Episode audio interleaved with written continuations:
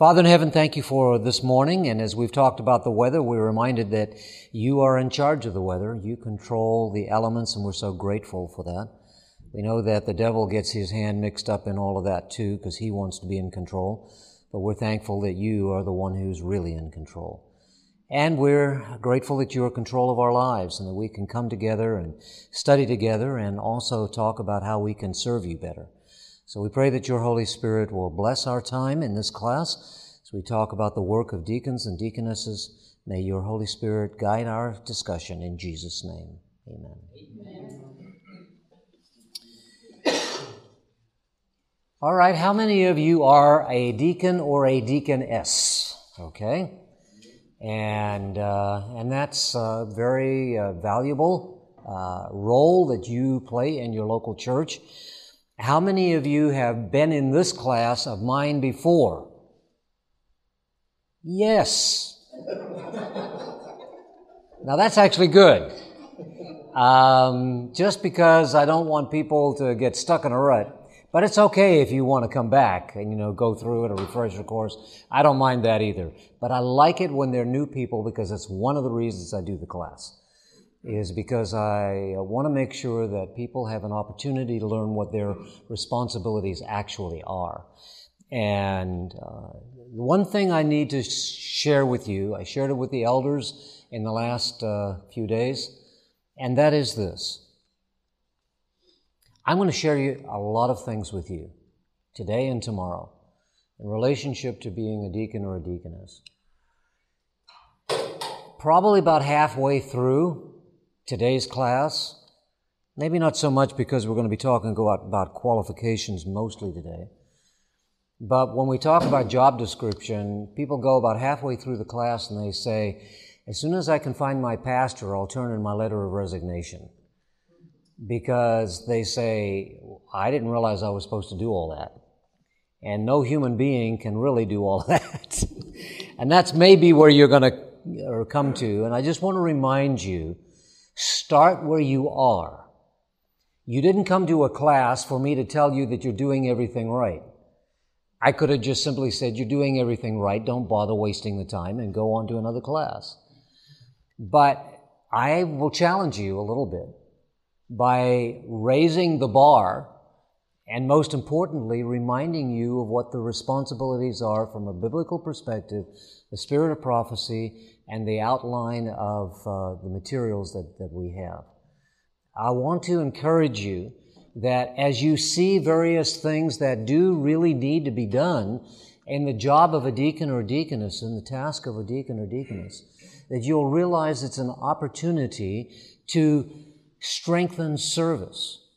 And there, uh, there are, in this capacity, opportunities for you to involve other people as well in the ministry that you're doing and sharing this ministry with other leaders in the church. We, uh, we tend to think very narrowly of the work of deacons and deaconesses without realizing that that, that work is much broader than we have realized as we begin to understand uh, this task. So I think it'll get clearer for you as we go through. One thing I do want to mention to you that there is a book entitled, and I'm sorry I forgot to bring it with me here today, but it's the Deacon and Deaconess's Handbook. How many of you already have one of those? Okay. No, that is a book I've used in teaching before, and it's good. But more recently, the individual who wrote that book, Vincent White, um, did a wonderful job in outlining the work there, and it uh, he I used his material for a while until this handbook came out and begin to lay that out. It's available at the ABC. I told them specifically I would be telling you about this, and it's a every deacon and deaconess needs to have one. Uh, and I, if you uh, if you don't have one, make sure you get one and that you also, if you are, have more than one deacon or deaconess in your church, then make sure they all have one as well. And, and uh, it becomes a, a book that guides you in your ministry, lays out your job descriptions. It talks about a lot of what we're going to talk about because what I will be talking about the next two days is based on that handbook. and the Bible and the spirit of prophecy mixed up together. And so I want to encourage you with that. So make sure you get a copy. They're not terribly expensive, but they are a most valuable tool. Also, the church manual. You should have a copy of the church manual. You're one of the leaders of the church, a key leader in the church, and your responsibilities involve not just your quote narrow task, but even a broader task of keeping the church moving and humming together and moving along in the direction God wants it to go. And the church manual helps to provide the guidance that you need in order to keep the church united. Some people disparage the church manual and they seem to think that it's a, a, a virtue to put down on the church manual. But they don't stop and think about the fact that you've got 21 million members in the Seventh day Adventist Church. If all 21 million members decide to run the church the way they want to, you're going to have chaos. That's what you're going to have. And the church manual helps to keep us together.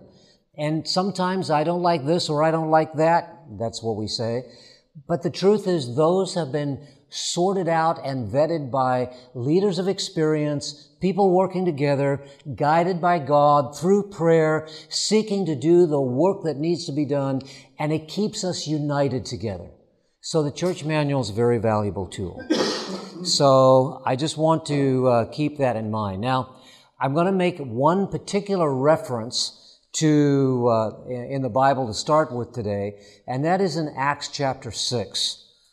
Acts chapter 6 is where we find the story of the deacons uh, first mentioned in, in the Bible. And the work that the deacons were, was given was setting the foundation. And I accidentally left my, no, I did not. It's right here. I actually have it. If you have a Bible or an app or something like that, let me just mention the story to you as we get started because I want you to understand this connection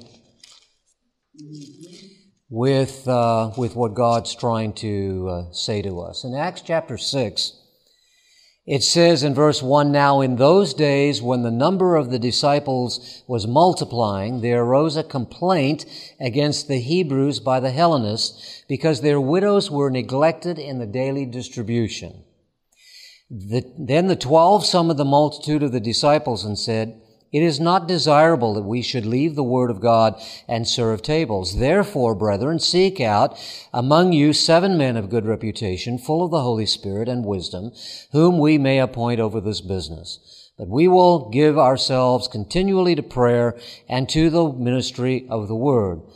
And the saying pleased the multitude. They chose Stephen and a man full of faith and the Holy Spirit and Philip, Prochorus, Nicanor, Timon, Parmenas, and Nicholas, a proselyte from Antioch, whom they set before the apostles. When they had prayed, they laid hands on them.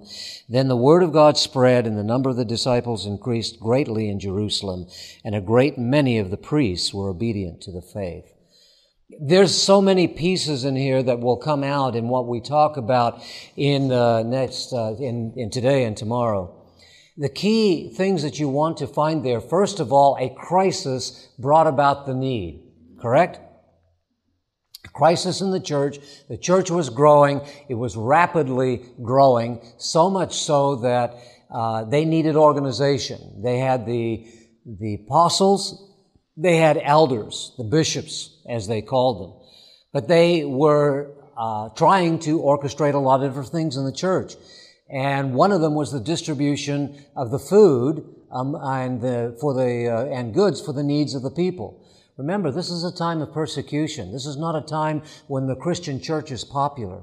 This is a time when, as Christianity is growing, the Jews are upset and the Romans are upset. The Romans are, are threatened to their, uh, their heathen and pagan way of life, and the Jews are threatened by the uh, idea that Jesus is uh, is the Messiah, and they're challenged with that, and they both react with persecution on the church, especially in Jerusalem. And so the church is strengthened and helped by everybody helping each other. And there were some wealthy, there were some that didn't have money. Those with wealth shared all that they had. Those with nothing benefited from what was shared.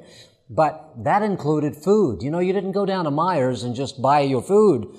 And uh, even if you did have money, you had to have a store of food and you had to survive that way. Well, anyway, the crisis brought about the need for organization. And that's when deacons were appointed, and you see the situation there. But notice that they were appointed and then they were ordained to their work.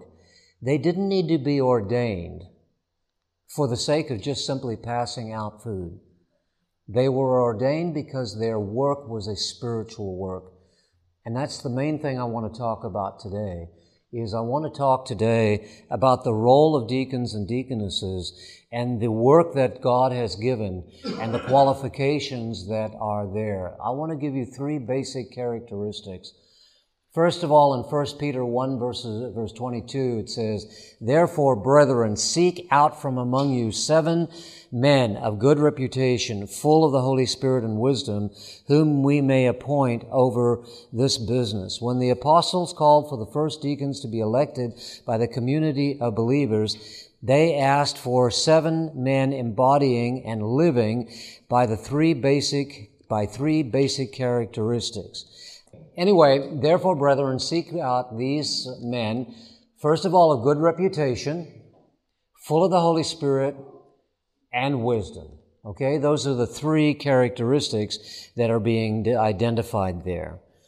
A good reputation is very important. You're a leader in the church. In order to be able to be a leader in the church, you have to have the respect of the church. And that's why when the nominating committee meets, they're looking for people that will be able to provide that leadership role in the local church, and they would almost naturally choose people who have good, a good reputation. In other words, if somebody's name comes up and uh, it's uh, um, Susan McGillicuddy to be a deacon, deaconess. Hopefully, McGillicuddy's not out there today, so I hope we're all right with that. At any rate, they come up with the name Susan McGillicuddy, and the nominating committee says, You know, she just causes so much trouble in the church. And she just got a bad reputation, you know. She, her reputation is that she steals from the bank once a month, you know, and, and I mean, she just doesn't have a good reputation. Um, I'm being extreme on purpose because I figure that chances are they aren't going to bring up that name in the first place. But if it does, it makes the point. She's got a bad reputation. She doesn't rightly represent the name of Christ. She isn't naturally going to be somebody who is going to be uh, uh, chosen there. But if the name comes up, that's a question that has to be identified along the way. Kitsons, if you'd grab uh, those uh, notes there, it'd be great we, uh, we want to understand what that's about. But this reputation is both inside and outside of the church community. And I think sometimes we forget about that. There are times I have had, as a pastor, I've had people come up to me and say, you know, so and so has a really bad reputation in the, in the community. Somebody that the church um, thinks of highly and that they think pretty highly of themselves, which the Bible warns about, right? But in the community, they have a bad reputation, a reputation of being nasty, um, uh, and maybe, uh, maybe even a little bit of stingy or uh, a hard business person to work with or something to that effect. You want somebody who's going to be a leader in your church in this capacity who has a good reputation both in the community of the church and in the community outside of the church. Full of the Holy Spirit and also full of wisdom. Obviously, those are judgment calls on the part of people. We don't always know when the Spirit of God's working in an individual in terms of overtly, but the truth is, the Bible also reminds us in Galatians 5 that the fruit of the Spirit is present in those people's lives who have the Holy Spirit. So if you're not seeing that fruit, then you need to ask the question whether that's the case or not. Getting a little farther into the story that I was telling you from Acts chapter 6 that we read a few moments ago, The Hellenistic Jewish widows were being neglected by the Hebrew Jews who dispensed the daily resources and food allocations, and therefore the first deacons faced an internal cultural division. Do we ever face those kinds of challenges today? It does happen. Now, the wording in the New, in the New Testament, Acts chapter 6, doesn't make it clear as to whether this was an actual neglect, an intentional neglect, or a perceived neglect. Do you understand what I'm saying? But the bottom line is somebody felt neglected by a certain group of people, and that is really the bottom line. You know what they say? Perception is reality. If you feel neglected and you think it's coming from somebody in particular, then maybe that to you at least is reality. And what we have to do is try to work to resolve those problems along the way. I do want to stress this particular aspect, and that is deacons and deaconesses don't often realize this is part of their work. They think that they are ordained to the responsibility and leadership. And I know that I'm not talking right now about male and deacons, uh, deacons being ordained and uh, female deacons, S's. I'll, I'll, talk about that in, in just a moment um, and all. But a deacon, a deacon definitely is ordained to that position. You're not ordained deacons in order to take up the offering. You don't have to be ordained to take up the offering. You're ordained because you're a spiritual leader in the church. And because you're a spiritual leader, you need to realize that your job is spiritual. When you come to a situation like the church did in Acts chapter 6, this was a spiritual problem. It was manifested in not meeting a physical need, but it was still a spiritual problem. You had a conflict developing in the church. As the church was growing, there were people that were new converts and they didn't always love everybody the way they should. And the Hellenists which were the Greeks and the Jews, sometimes got at odds with each other just because they were different cultural groups. And that apparently is part of what was going on in this situation.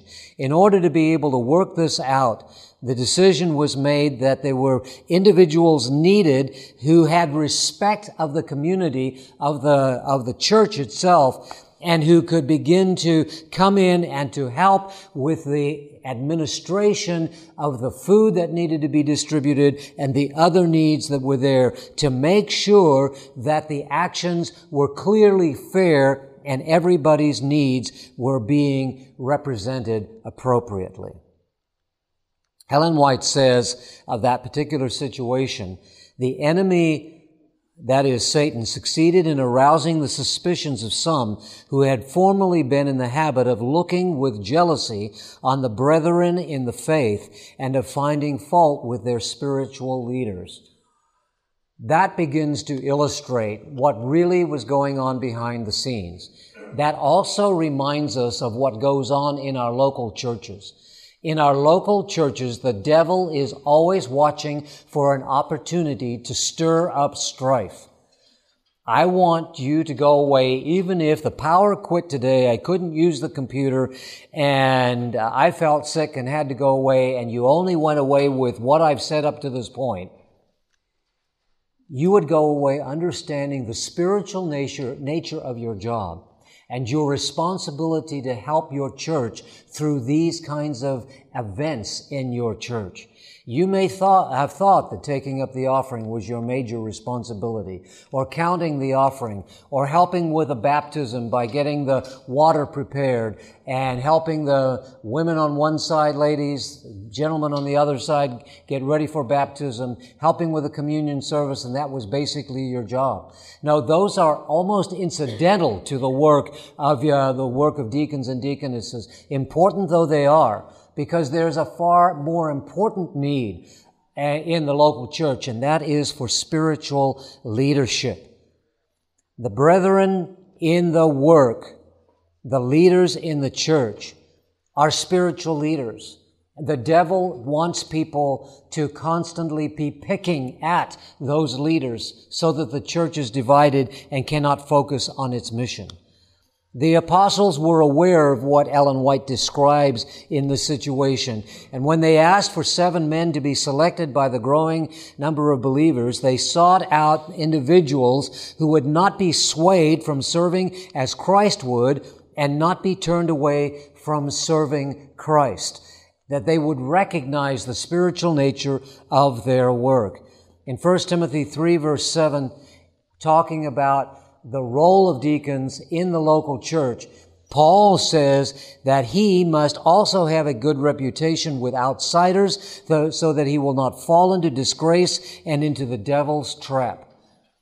That is one of the challenges of leadership. When individuals are placed in the, into positions of leaders, uh, leadership, they sometimes fall into the trap of, uh, of becoming, uh, thinking more highly of themselves than they should, or other traps that come with leadership without realizing that you want to put people in there in the first place who have already proven themselves to be able to handle the work of being a leader. That doesn't mean that you won't have individuals there who've never been a leader before but you want to look at people that are put in that position, or you want to be yourself a person in that position who is of good reputation and through life's experiences up to that point, even if you've never been a deacon or a deaconess before, you've given evidence of your ability to handle leadership type work or a willingness and ability to learn how to carry that responsibility. And uh, even though Paul was describing the characteristics of an elder or an overseer in the new growing church, this requirement can naturally be applied to deacons and deaconesses and needs to be there as well. One of the qualifications is full of the Holy Spirit. You know, we often don't talk about that on a nominating committee. Any of you ever sat on a nominating committee? Have you ever you ever remember that being brought up when you're talking about deacons and deaconesses? Maybe we need to go back to the Bible and look at that. Not so much that, well, I don't want to overstate that either. Because of the fact that we need to be reminded that we need to be looking for spiritually minded people that the Spirit of God is working with and that there's evidence of that. In Ephesians 5, 19 to 20, speaking to one another with psalms, hymns, and songs from the Spirit, sing and make music from your heart to the Lord. A person whose life is full of the Spirit, who has the Holy Spirit working in their lives, is someone who's connected to God through Jesus Christ. A man or a woman who is inspired and moved by the Holy Spirit and serving as Jesus served. Let me put it to you another way. A deacon or a deaconess should first of all be a disciple of Jesus Christ. Because that's the work that you're given. And a disciple of Jesus, you need to understand what a disciple of Jesus is. A disciple of Jesus was not just someone who walked around following Jesus. A disciple of Jesus is one who not only follows Jesus, but does what Jesus asks them to do. And that includes being a witness for Jesus. What did Jesus do with his disciples? He took his, the ones that were immediately around him, the twelve, but there were many other disciples that followed Jesus in uh, in Luke chapter 10, I believe it is, he talks about and and Matthew 10, he talks about the disciples as part of their training, he sends them out. And in Luke chapter 10, he talks about the 70 being sent out. There were more than just 12 disciples. These disciples were trained first of all by watching Jesus, Jesus then giving them tasks to do, and then he sent them out on their own. And he wanted them to prove their ministry by the work that they did. And then they came back and they talked about the experience they had. And in uh, Luke chapter 10, they come back with joy. Why do they come back with joy? Because they have been able even to cast out demons and, and work miracles and, and, and to help people. That's, that's what they wanted to do. Well, that's what the kind of people we should be is disciples. Now, I know about the miracle part and the casting out demons, but it does remind the fact that you and I need to be spiritual people. Did you hear Mark Finley on, uh, on Saturday night, or was it Sabbath morning? I can't remember which one it was.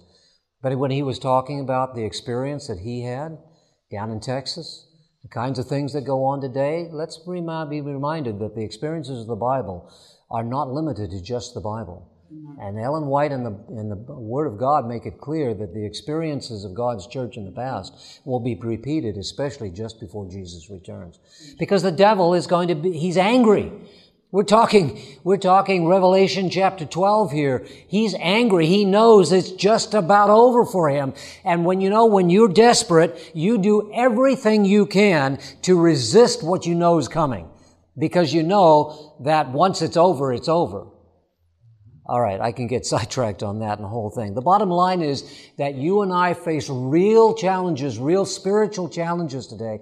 That's why we need to be connected with Jesus on a daily basis. We need to have a daily experience with Christ. We need to be walking with Him hand in hand, heart in heart, daily so that He can work through us. We need to be ministers of the gospel. I don't mean ordained, paid ministers. I mean we need to be disciple servants, ministers of Jesus, ministering the gospel to other people, helping to lead other people to Jesus. That's what a deacon and deaconess is supposed to be doing. And when you look at Acts chapter 6 and the stories that follow, it's clear that those deacons were not just taking up the offering or passing out the food. And that is, we're talking qualifications here, and that's what God is wanting here. Continuing in Ephesians, always giving thanks to God the Father for everything in the name of our Lord Jesus Christ.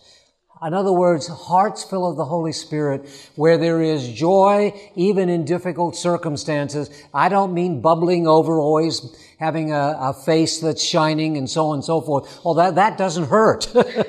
okay? But some people seem to do that easy, more easily and better than others, but that are still surrendered to the Lord Jesus and Jesus is reflected in their lives and the way they handle circumstances and issues.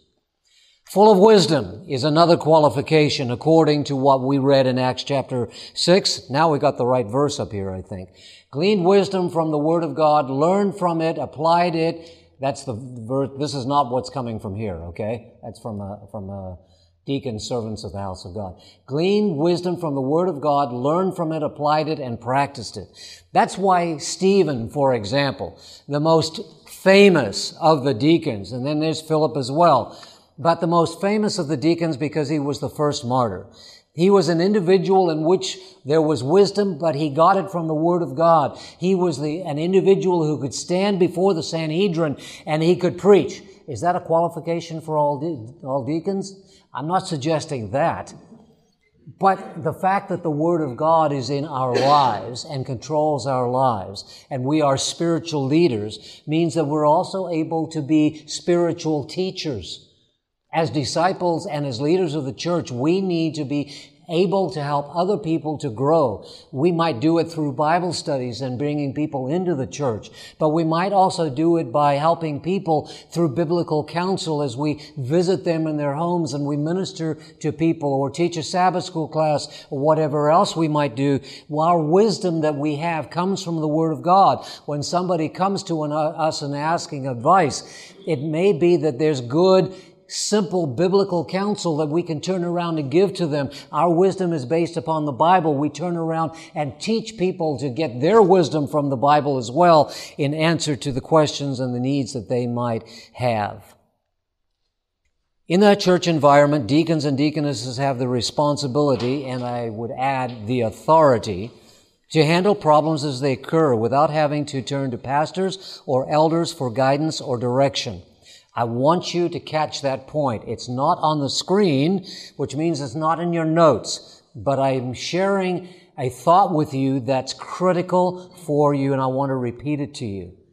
You have not only the responsibility, but you also have the authority to handle situations in your church without having to go to the pastor or without having to go to the elders for direction. Now, let me explain to that. It doesn't mean you shouldn't, doesn't mean you can't go there. But you have the authority to handle a situation when you know how to handle it. When you know what the need is, you don't need to go to somebody else. As a matter of fact, the whole reason that you have a job to do in your church and you've been appointed that job is because you are given a task to do to relieve the stress and the pressure off of the pastor and off of the elders so that they can continue the work, the spiritual work as the, um, as the apostles said in Acts chapter 6, so that we can continue to do the work of preaching the word and we can do the work of praying doesn't mean just to pray, but because that is where the strength comes and providing the spiritual leadership for the congregation. The deacons were to be able to do this work as uh, in a way that was handling the spiritual needs of the people and the physical needs of the people. Deacons and deaconesses need to make sure that the church's physical operation is running smoothly which allows the elders and deacons to, uh, elders and pastor, I'm sorry, to focus on the church's spiritual needs. But there are also spiritual issues that deacons and deaconesses can be handling as along the way. The key here is to understand the end result. When you look at Acts chapter 6 and you see what was implemented, the appointing of deacons had a direct impact on the future of the church. In chapter 6, verse 7, this is what it said. So the word of God spread. The number of disciples in Jerusalem increased rapidly, and a large number of priests became obedient to the faith. I want you to notice that in Acts chapter 6, verse 7, it is the, it is the, uh, it is, stop and say it right. The verses that precede it establish the reason for this happening. In other words, the appointing of the deacons made it possible for the Word of God to spread. Folks, your church may be on the verge of dying. It may be because you're expecting the pastor to do all the work. But God has appointed elders and deacons and deaconesses in the church so that the church can spread in the community the Word of God. You need to be a part of doing that work. If you will do the work that God has appointed you because of the qualifications that have been recognized in you, you have not only the responsibility, but the authority to carry out those tasks in making sure that all these things are happening. Yes, the physical work of the uh, building of the church needs to be taken care of, but also the spiritual needs of your members also need to be addressed by this particular work. You will see the work advance. If you're doing the work God's asked you to do, you will see your church begin to grow. We'll talk a little bit more about that in a moment. Seventh Adventist churches today exist in a very modern world, which is not always a good thing. But we live in a real world and deacons and deaconesses need to be able to not only live in the world, but they also need to be able to apply the principles of spirituality that we're talking about here. The care for the physical needs of the churches allows the pastors and elders to focus on the spiritual care of the church and the communities around them. God will bless the churches today as He did in the beginning of Christianity if we will do the work that God has given us to do uh, in, in His capacity. But again, I don't want the, the, the emphasis just to be on the physical needs of the, of the uh, church building itself, but recognizing some of the other things as well, which we'll come back to, uh, to tomorrow. We're going to list uh, nine qualities uh, quickly as we go through here, coming out of 1 Timothy chapter 3, verses 8 to 10 and verse 12, where Paul outlines the personal qualities of deacons and deaconesses. And these qualities can be divided into two areas of a person's life. First, uh, first of all, it is the personality traits. The personality traits of an individual. In other words, how a person is seen by the community of the church and outside of the community, uh, the church community, in the surrounding public community. What are your, what's your personality like? And the Bible says that there are some traits that are necessary for you. We'll look at those in a moment. Also, the characteristics of a person's home life. Now, this part's a little sensitive because we don't always like people thinking about or nosing around in our personal life. But the truth of the matter is, your personal life at home is reflected in your life outside the church. I mean, outside the home. Whether you like it or not, it is. Many times, we try to put on an air of something that's not true at home, and it doesn't take long before that can come out, one way or another. God wants leaders in the church to be above reproach when it comes to those things. So let's look at some of those very quickly. In, uh, in that passage, this is coming from the New International Version, but whatever version you have, the same idea will come out. In the same way, deacons are to be worthy of respect, sincere, not indulging in much wine, and not pursuing dishonest gain. Now, we're not going to bog down in a discussion of alcohol and all that kind of thing. I'm simply going to tell you right now the wine here is grape juice, and that's the discussion for right at the moment, okay? and uh, we'll just keep it that way. But in the in this passage, we're reminded of these particular aspects. Continuing on, and then if there is nothing against them, let them serve as deacons.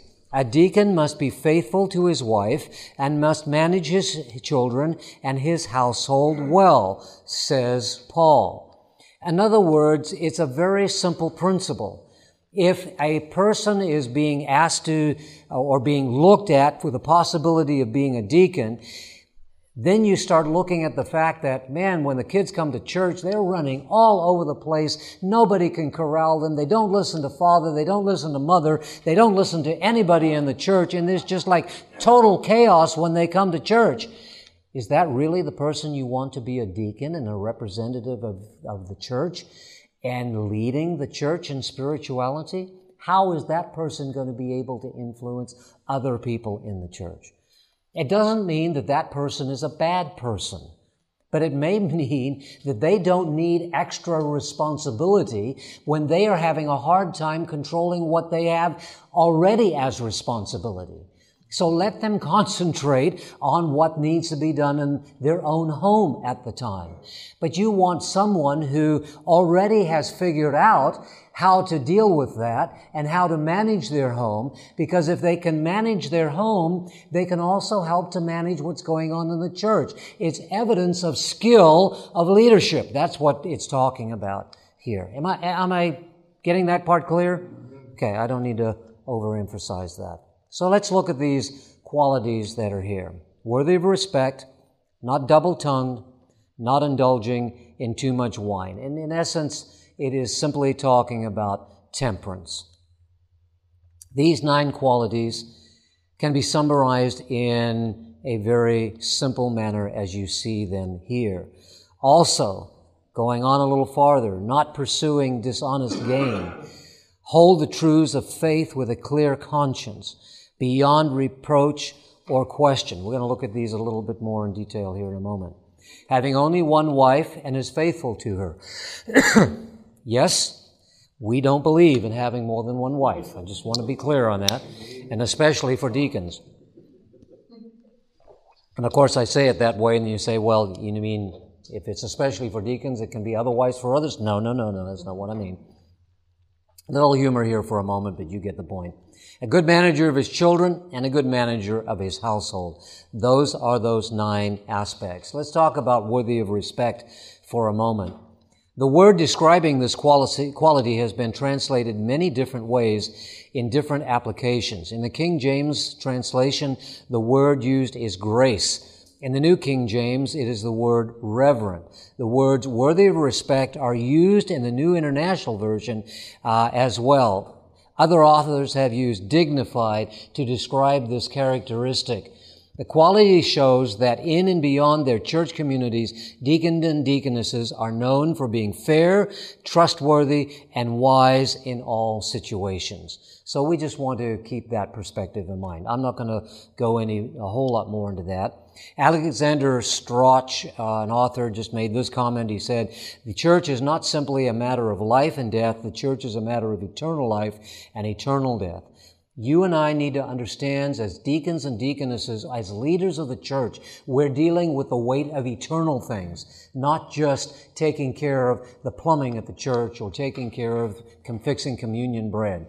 We're dealing with eternal values, eternal life and eternal death. Not being double tongued, I think that comes out fairly clearly. But um, this uh, thought here comes along and says, whatever its exact meaning, the term plainly prohibits any kind of manipulative, insincere, or deceitful speech. Behind a deceitful tongue is a deceitful mind. Positively, the term emphasizes integrity of speech, sincerity, and truthfulness. When you and I think, okay, I won't put it on you. When I think of double tongued, I think of somebody who says one thing into your face and something else to your back. Right? Or behind your back, I should say. God wants us as leaders to be individuals who can be trusted, who can be recognized as being um, individuals of integrity and sincere and of truthfulness. Uh, there are times when people will come up to me and say, even as a ministerial director, will say, the pastor lied to me. Well, I get real suspicious when people say that to me because to call a pastor a liar is a pretty hefty thing to do. What I usually find when somebody says that to me, so the pastor told them that the meeting was going to start at 9 a.m. in the morning when it actually started at 9.30. And they say, well, the pastor lied to me. You know what? Pastors make mistakes. And maybe the pastor forgot or, or, or whatever. But people will take that and make that as being a lie. Well, okay. But there are other issues that are far more important about than that. If a person, if, the, if a pastor or deacon or an elder in the church are making statements um, about an individual that are not true and they know that they're not true, or even if they don't know they're not true, they should be careful about those statements if they can be hurtful to other people. It is not something that they can uh, do without repercussions happening there. Uh, Exodus 20 verse 16, you shall not give false testimony against your neighbor. In other words, we need to be people of integrity that can be trusted. That's the bottom line. Okay? Not indulging in too much wine. All right? We're talking about temperance. This personal quality can also be summarized by that word temperance. This applies not just to drinking too much wine or alcohol, and I would emphasize drinking it at all. Okay? It also applies to any addiction that takes our attention away from God, our families, and our service in ministry. And by the way, today our tech, our addictions can come in many different forms and uh, they come in in relationship to alcohol, tobacco, all those kinds of drug related issues, but they also come in the form of computers, pornography, time.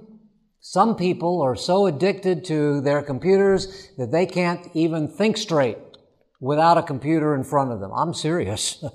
Some people just can't manage that, and that, you know what? Let's not forget that our phones, uh, it's over there, our computers as well, right?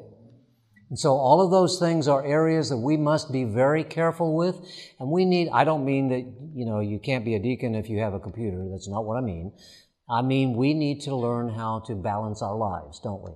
And that's part of what we're talking about here. Yes, please. I'm going to repeat it for the sake of the recording, and that is, uh, you're making the comment that uh, uh, this individual says that there's a similarity between the way uh, social media affects us uh, when it has in control of us as also opening an alcohol cabinet or something like that.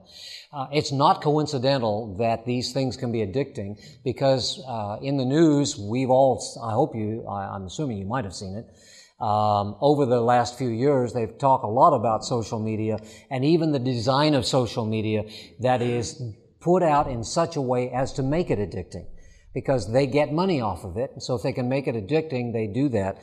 And we need to recognize that reality. In other words, there are tools out there that can be valuable. Use them as tools, but not as crutches. And so we need to recognize all of that. Thank you for your point. Not pursuing dishonest gain.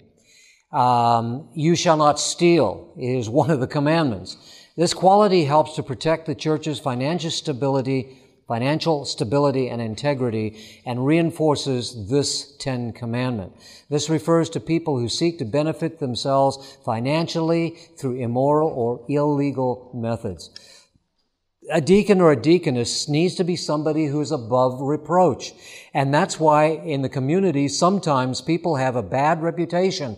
I've had people come to me pastors or other leaders in the church and say, we've got a deacon in our church or we've got a person in our church and they have the reputation of not uh, being faithful with money. They borrow money from somebody in the church and they don't return it. Well, folks, a person in that kind of situation should not be a leader in the church. That's a bad reputation. And it's also a temptation because deacons do deal with money.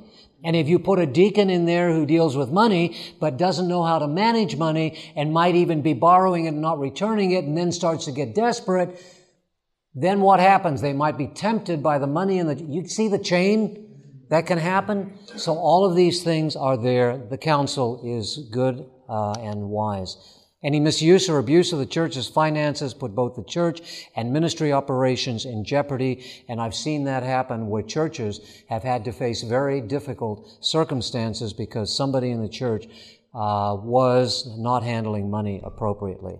Uh, I don't want to spend any more time with that. Holding truth with a clear conscience is also something that we need to be able to work with. Hold true faith Hold to the faith with a pure conscience and live in sexual, live. That is not right. Um, free of sexual immorality, of pilfering money, hating a brother. I should have edited this part, but obviously I didn't. Divorce a Christian spouse. Okay. All right. So what this is trying to say, all right, I got this right now what, what is trying to say that anybody who thinks they're living in a pure conscience, but they live in this way, they pilfer money, they hate brother, they divorce a Christian spouse, or they mix a falsehood with the gospel, is not living with a pure conscience. Okay, that's what's trying to be said there. All right, sorry about that. The New Testament never allows people to have a separate life and a separate doctrine. You and I need to recognize that we must be people of integrity. If we're teaching one thing and living another, then we're not living up to what God has called upon us to do. And God wants us to be consistent. The New Testament does not allow for that kind of a life. We should be above reproach. I'm going to keep going here. I'm a little farther behind than I want to be, and I want to get to a couple other things.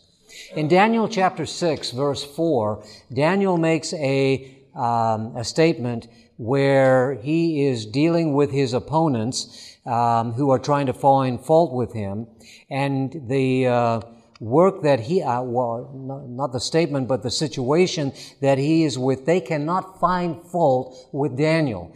Daniel is faultless because he is consistent in his relationship with God. Remember, Daniel winds up in the lion's den not because he's a bad person, but because he's a good person. And that is because he is an individual who says, I pray three times a day, and then goes and prays three times a day, not when it's just convenient. He's praying because this is his relationship with Jesus. Daniel's faith was grounds for his punishment. Well, we all ought to be that way, shouldn't we?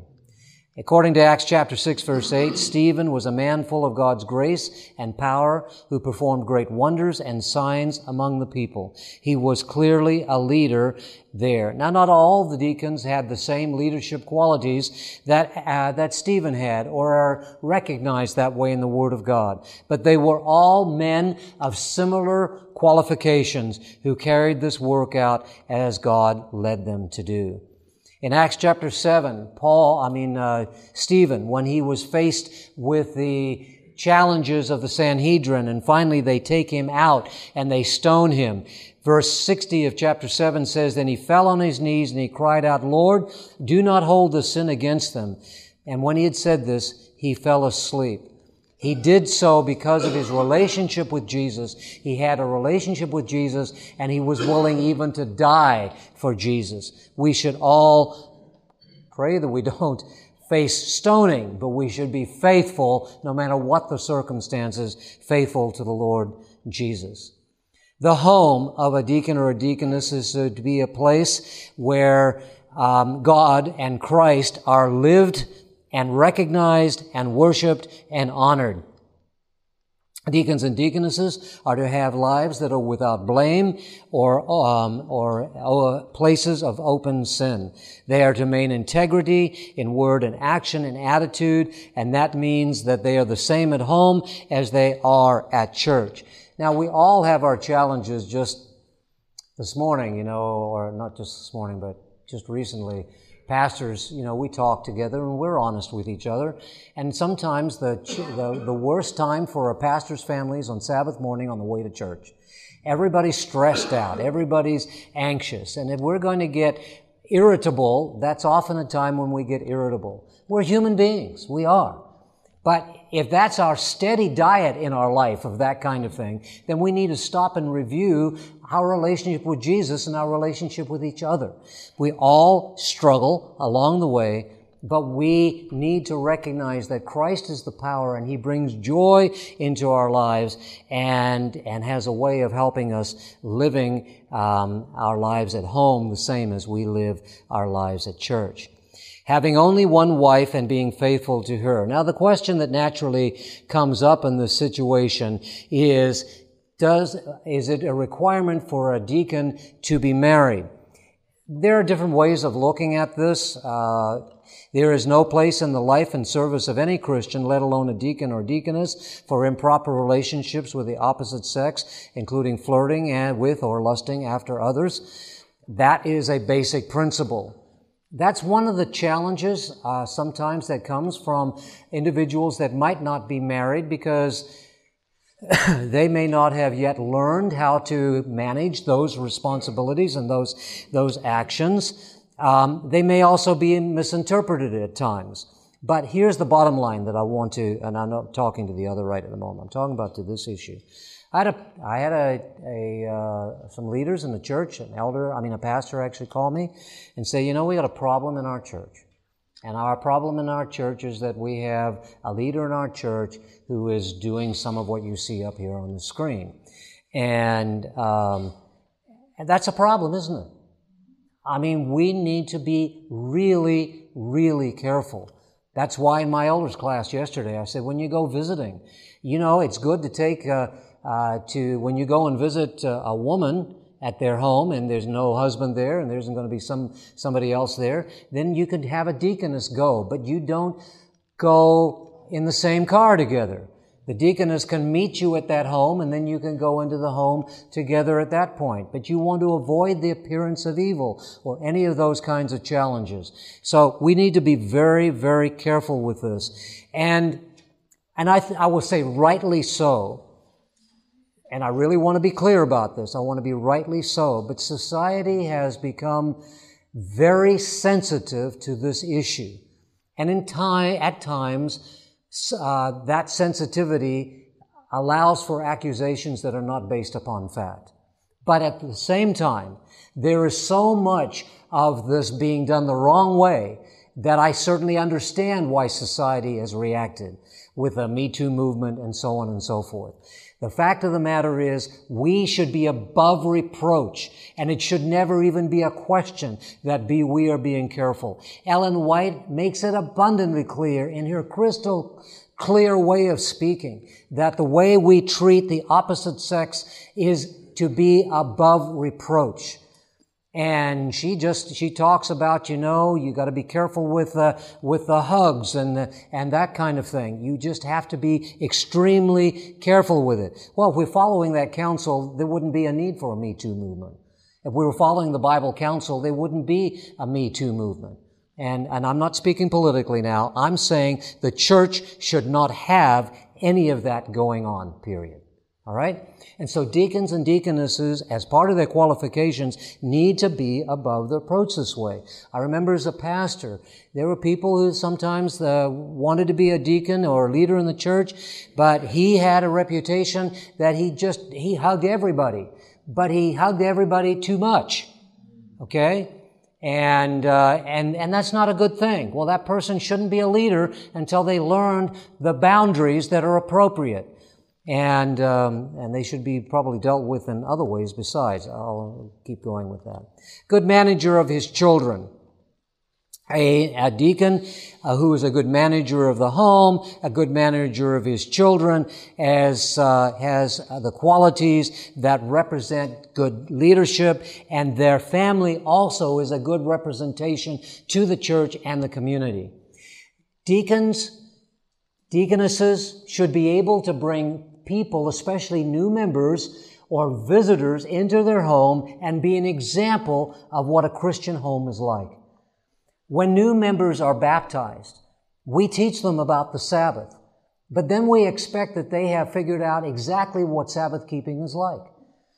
Instead of discipling them afterwards, by the way, that's one of the works of a deacon or deaconess, is to be working to disciple new members. We'll talk about that tomorrow. But this work of discipling these new members and and uh, and working with that includes bringing them into our own homes so that they can just by looking they can recognize what it, a Christian home is like. And for example, bring them into your home on a Sabbath, on a Friday evening and show them how to welcome the Sabbath. Bring them into your home on Sabbath afternoon and show how you close the Sabbath. By just doing it, what you would do naturally, you are demonstrating to them what they should be doing in their own home. You know, it's not unusual to go, even though you would talk about this in preparing people for baptism, to go into a person's home after they've been baptized, coming to church for a few weeks and so on. You go to their home on Sabbath and the television is on. All right? Now, they're so used to that as a habit, they've just not even given it that a thought. You talk about it in, ba- in preparation for uh, baptism, but people sometimes don't always integrate everything. That's why they need to continue to grow after baptism. Your home should be the kind of place where this kind of demonstration should go on. And that's why we talk about the home here with a deacon and deaconess having a home that is representative with the children uh, that would come into that home, would learn from the children also in that home of how to be Christians and live Christ centered lives, Christ centered marriages, Christ centered homes, Christ centered kids kids coming together at the end of uh, Sabbath and having family worship together is a powerful testimony to a new family who's never had family worship. That's the kind of thing that we're talking about here. Let me just mention one more thing here. Uh, obviously, you've got a home here where families meeting together and, and having family uh, a blessing at the table and others always again a witness i want to mention one other thing uh, one of the things that when you're looking for deacons and deaconesses to, uh, to be role models in your church, the nominating committee will ask, and generally they will do, and I have had situations even just recently where the Sabbath keeping of a particular individual was questioned who was being asked to be a deacon. That's appropriate. It is appropriate. And I usually will say this the worst possible time the worst possible time to deal with those kinds of issues at the nom- is at the nominating committee. If there are issues like that, don't deal with them at the nominating committee. That's not them. The discipline committee is not the nominating committee. Or the nominating committee is not the discipline committee. Those kinds of things should be dealt with on a spiritual level with a pastor working with them before you get to that point. But sometimes those things don't come up and nobody's aware of it until it comes up in the nominating committee. And for whatever reason, it comes up there and it becomes part of that discussion and, and that situation. We should all be faithful. And we should be leaders who represent rightly what we believe and what the Bible teaches. And that means keeping the Sabbath holy. Home should be made all that the word implies. It should be a little heaven upon earth, a place where the affections are cultivated instead of being studiously repressed. Going on, she says, our happiness depends upon this cultivation of love, sympathy, and true courtesy to one another. Every, every Christian home should have rules, and parents should, in their words and deportment toward each other, give to the children a precious living example of what they desire them to be. What we're simply reminding us about is that our churches will reflect our homes if our homes are not a reflection of Christ. If they are a reflection of Christ, they will be reflected in the church as well. God is wanting our homes to be strong places. She continues by saying purity in speech and true Christian courtesy should be constantly practiced. Teach the children and youth to respect themselves, to be true to God, true to principles. I love it when I'm in a church and um, kids are kind of, you know, being kids, and there's an appropriate level for kids to be kids but they're coming and they're talking and, and we're having conversation and, um, and, and I'm talking to a young person. I'm saying, you know, that was, uh, you, you, really did a nice job in Sabbath school today because I might see the kid get up and, and uh, sing a song or do something or whatever. Uh, read the scripture at church service. And I, and I say that and the kid, you know, like typical kids, a little shy and hasn't not say anything, but the parent says, now say thank you you know, teaching common courtesy, teaching those graces. That's not very common today. It's not very common today. Our society is reflecting a lack of this kind of thing, and our deacons and deaconesses in their homes should help be, uh, that should be part of it too. This is not a class on Adventist home but it is reminding us that our leaders should have these kinds of homes. Teach them to respect and obey the law of God. These principles will control their lives and will be carried out in their associations with others. The home that is beautiful by love, sympathy, and tenderness is a place that angels love to visit and where God is glorified. And I'm almost done here. As you can see, I still have a couple slides to go. The influence of a carefully guarded Christian home in the years of childhood and youth is the surest safeguard against the corruptions of the world. All right, I'm going to keep going here and just pick up the last uh, few slides. A good manager of his household, uh, maintaining that. I want to have the, uh, we've said enough about that already. Let me just talk about uh, women and, uh, and uh, deaconesses here for just a moment. In the same way, the women are to be worthy of respect, not malicious talkers, but temperate and uh, trustworthy in everything. The four basic elements that are required of spouses and deacons and deaconesses are respect, uh, respect for their personal integrity and devotion to Christ. Do not speak hurtful words or spread gossip. Practice temperance by avoiding any addiction uh, that would take attention away from God and are known by others to be trustworthy and accountability in their actions and their words. That the main thing I wanted to emphasize and relate to, to women in ministry, I have not said a lot about deaconesses. The roles of deacons and deaconesses in terms of qualifications are basically similar. The question does come up, and I'm going to mention this and then I will quit. We can talk about it a little bit more tomorrow. Um, I've not talked about the ordination of deaconesses in this particular book that you have there uh, by Vincent White, and I've used it as a teaching manual for deacons and deaconesses in the past. It's a good book. He does address the issue of how we have gotten to where we are in relationship to ordination or lack of ordination. I'm talking about deaconesses. I'm not talking about pastoral ordination. I'm not talking about any of that. It's got nothing to do with that. The church manual does allow for the ordination of a deaconess. But I want you to understand that there is still some controversy over this issue. That controversy needs to be something that we are sensitive to. We need to recognize that that challenge presents its own difficulties, and we don't want to split our church over these kinds of things because the church is still, your local church may struggle over this if you have that, uh, decide to have that conversation. Um, and and we are all trying to understand that in relationship. I'm talking about deaconesses right now. I'm not talking about elders and and and and all that. It's a whole other issue, and it even goes beyond that. But the Bible does not say a lot about deaconesses. Okay, it's pretty quiet about that, but there is some evidence of deaconesses being there. The, the evidence is that they were wives of deacons but that help to do the work along with the deacon. because, as we'll see tomorrow, a lot of the work of a deacon was, or deaconess is involved, especially in the New Testament, taking care of the physical needs of church members. There were no hospitals in those days, okay? There were no doctors in those days, no nurses in those days, no social workers in those days. The church provided all of those kinds of cares, or, there, or that care, or there wasn't any. And so you can see naturally that women need to be taking care of women, and men taking care of men when it gets to that kind of a level. And that's where we begin to see that role developing and coming in there. Of course, there's Dorcas that we see of very much in that kind of a light as well.